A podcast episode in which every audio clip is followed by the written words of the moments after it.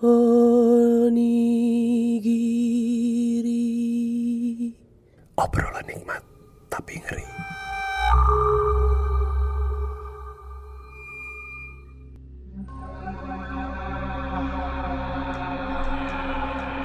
Halo, nama gue Dani, umur gue 25 tahun.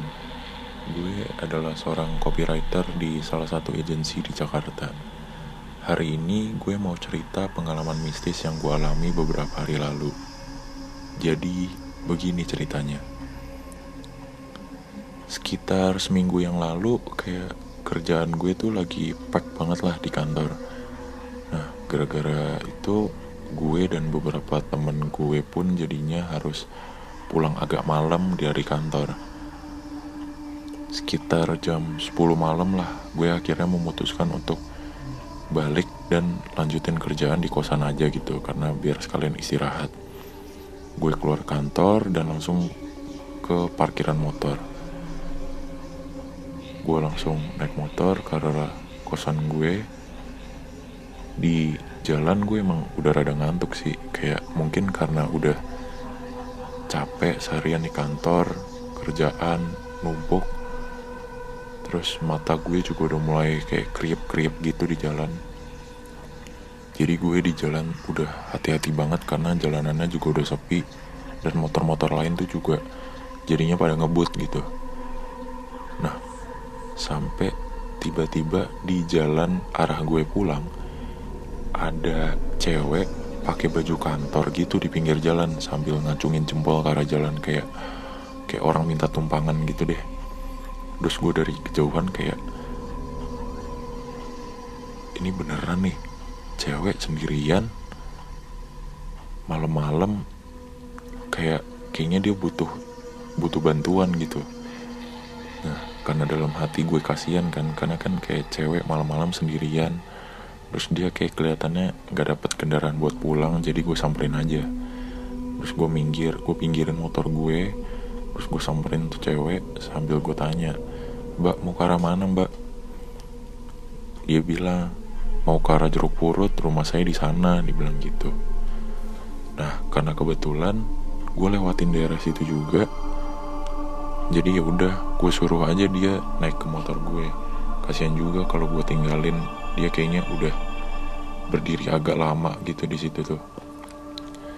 Akhirnya dia naik motor gue terus kita jalan nah di situ gue merasa ya agak beruntung lah karena setidaknya gue jadi ada teman ngobrol di jalan biar nggak ngantuk-ngantuk amat. Nah jadi selama di jalan gue tuh ajak ngobrol dia terus biar gue juga nggak ngantuk. Gue terus gue tanya ke dia mbaknya kerja?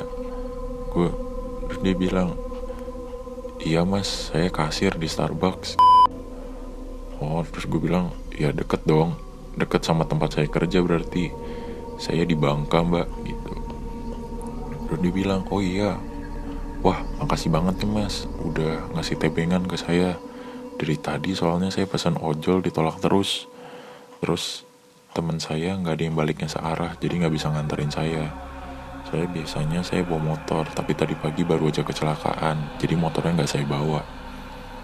Pas dia bilang habis kecelakaan gue mikir dalam hati gue kayak nggak lihat ada bekas luka atau apa ya. Atau mungkin karena udah malam jadi nggak kelihatan kali ya. Terus ya udahlah gue kayak ya udah bodo amat aja. Gue lanjut tanya lagi kecelakaan di mana mbak? Di jeruk purut. Ya pokoknya saya baru keluar gang rumah terus ditabrak truk tadi motornya hancur. Nah pas dia bilang pas dia ngomong kayak gitu gue makin mikir gila ditabrak truk coy motornya sampai hancur berarti nih mbak mbak nih beruntung banget nih bisa selamat gitu kan. Terus apalagi lanjut kerja lagi. Terus abis itu abis pokoknya abis dia ngomong kayak gitu gue gue pun memutuskan untuk diam karena ya secara nggak langsung gue agak merinding dengar dengar ceritanya dia. Dan gue juga nggak enak aja ngelanjutin ceritanya soalnya dia juga habis kena musibah kan jadi gue nggak mau dia kepikiran aja kalau gue tanya-tanyain terus. Yaudah terus akhirnya gue lanjut jalan karena udah lumayan gak ngantuk kan abis dengar cerita dia. Gue pun di jalan juga mulai ngerasa agak nggak nyaman dan mikir kok kayaknya ini kok nggak nyampe-nyampe. Padahal buat buat lo yang tinggal di Jakarta Selatan mungkin tahu kalau dari Kemang ke Jeruk Purut itu nggak nggak sejauh itu nggak begitu jauh lah. Apalagi gue naik motor dan kondisi jalannya udah nggak macet sama sekali kan. Udah malam banget. Terus ya udah gue coba bawa motor gue agak kencang biar cepet sampai sampai akhirnya kita udah nih deket Jeruk Purut terus gue tanya doang ke dia mbak rumahnya yang di mana? Mau saya turunin di mana nih? Gitu. Terus dibilang turunin saya di depan gangnya aja mas. Nggak usah masuk. Nanti saya jalan aja. Dari situ udah nggak jauh soalnya. Oh ya udah. Terus akhirnya uh, gue sampai di gang yang dia tunjukin. Terus terus abis itu dia turun sambil tiba-tiba ngasih gue uang. Padahal dari awal gue nggak minta dibayar sama sekali. Karena gue pure kasihan aja ngelihat dia udah di pinggir jalan sendirian tengah malam gitu. Terus dia ngomong nih nih mas buat ongkosnya. Terus gue bilang dong mbak nggak usah lah orang deket doang lagi pula saya searah gitu. Terus abis itu dia tuh kayak maksa gitu udah mas nggak apa-apa saya nggak enak soalnya udah ditebengin gitu. Ya gue tetap nggak mau nerima dong karena gue emang dari awal gak minta bayaran sama sekali gue ya udah langsung ngajak mbaknya naik aja karena emang searah. Karena niat gue ya udah baik mau nganterin gitu. Gue bilang gak usah mbak. Mending buat mbak aja berobat kan habis kecelakaan. Gue bilang gitu. Nah sambil gue ngomong gitu gue tuh sambil ngeliat-liat di badannya dia itu mana lukanya. Tapi gue di situ tuh nggak nemu lukanya sama sekali. Mungkin juga emang karena gelap di situ emang minim lampu sih. Gangnya aja tuh kayak gang kecil yang uh, ya dikit lah lampunya. Lampu jalan tuh kayak hampir susah di, dilihat gitu. Terus dia kayak tiba-tiba ngambil tangan gue. Abis itu langsung naruh duitnya di tangan gue. Abis itu dia pergi. Dia bilang udah nih nggak apa-apa. Abis itu dia pergi masuk ke gangnya itu. Nah terus kan gue bingung ya kenapa kok malah dikasih duit? Terus gue kayak karena terlalu bingung gue kayak cuman beberapa detik lihat tuh duit yang ada di tangan gue. Abis itu gue lihat ke arah gang gue mau teriak. Maksudnya mbak nggak usah gitu. Tadi ya gue mau niatnya kayak gitu.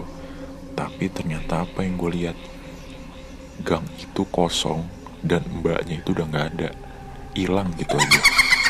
Yang anehnya suara sepatu si mbaknya itu masih kedengeran. Karena emang kondisi jalannya agak becek dan suara sepatunya itu makin menjauh makin menjauh. Maksud gue gue denger gue denger dia jalan. Tapi kondisinya emang semakin menjauh dianya. Suaranya itu semakin menjauh. Wah di situ gue udah mulai merinding banget kan sampai akhirnya gue lihat duit yang gue kasih eh, yang dikasih tadi ke gue. Gak tahu kenapa itu duit yang tadinya gue pegang tiba-tiba berubah jadi plastik. Gue langsung diem, gak bisa ngapa-ngapain karena saking takutnya.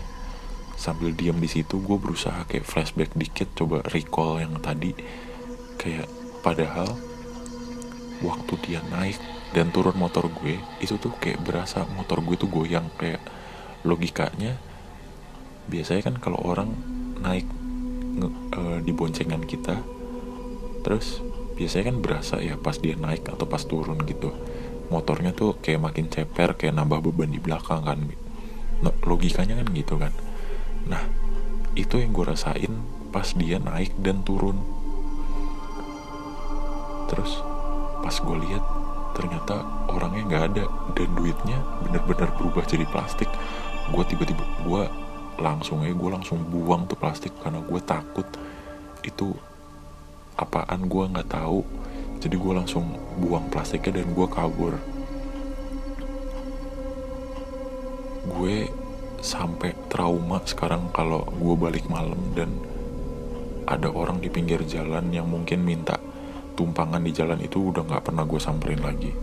Gila merinding banget gue nah itu salah satu cerita mistis dan terserah yang pernah gue alamin. Kalau lo gimana?